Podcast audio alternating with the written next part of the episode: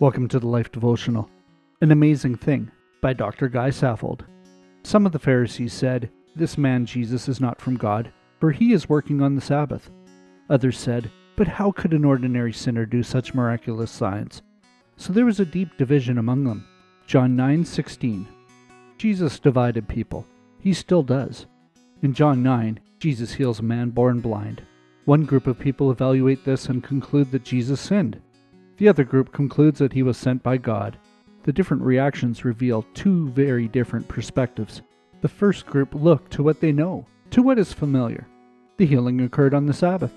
In their view, God doesn't work on the Sabbath, and therefore Jesus was not from God, but a trickster, a fraud.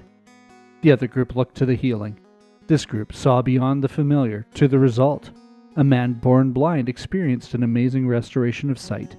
They concluded Jesus was from God, so there was a deep division among them. What did the man who was healed think? Why, this is an amazing thing, he said. Never since the world began has anyone been able to open the eyes of someone born blind. If this man were not from God, he couldn't do it. John 9:32.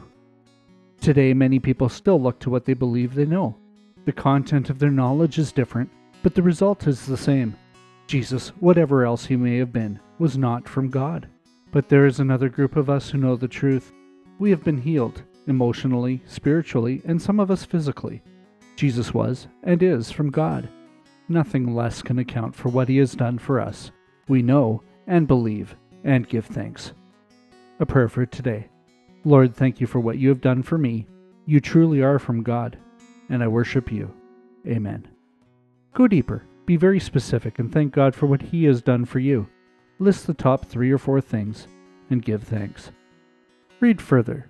Read Seeking God Face to Face by a Muslim man, as told to the life staff, who didn't believe Jesus was God, but now does. Can we pray for you today? Come see us at thelife.com slash prayer.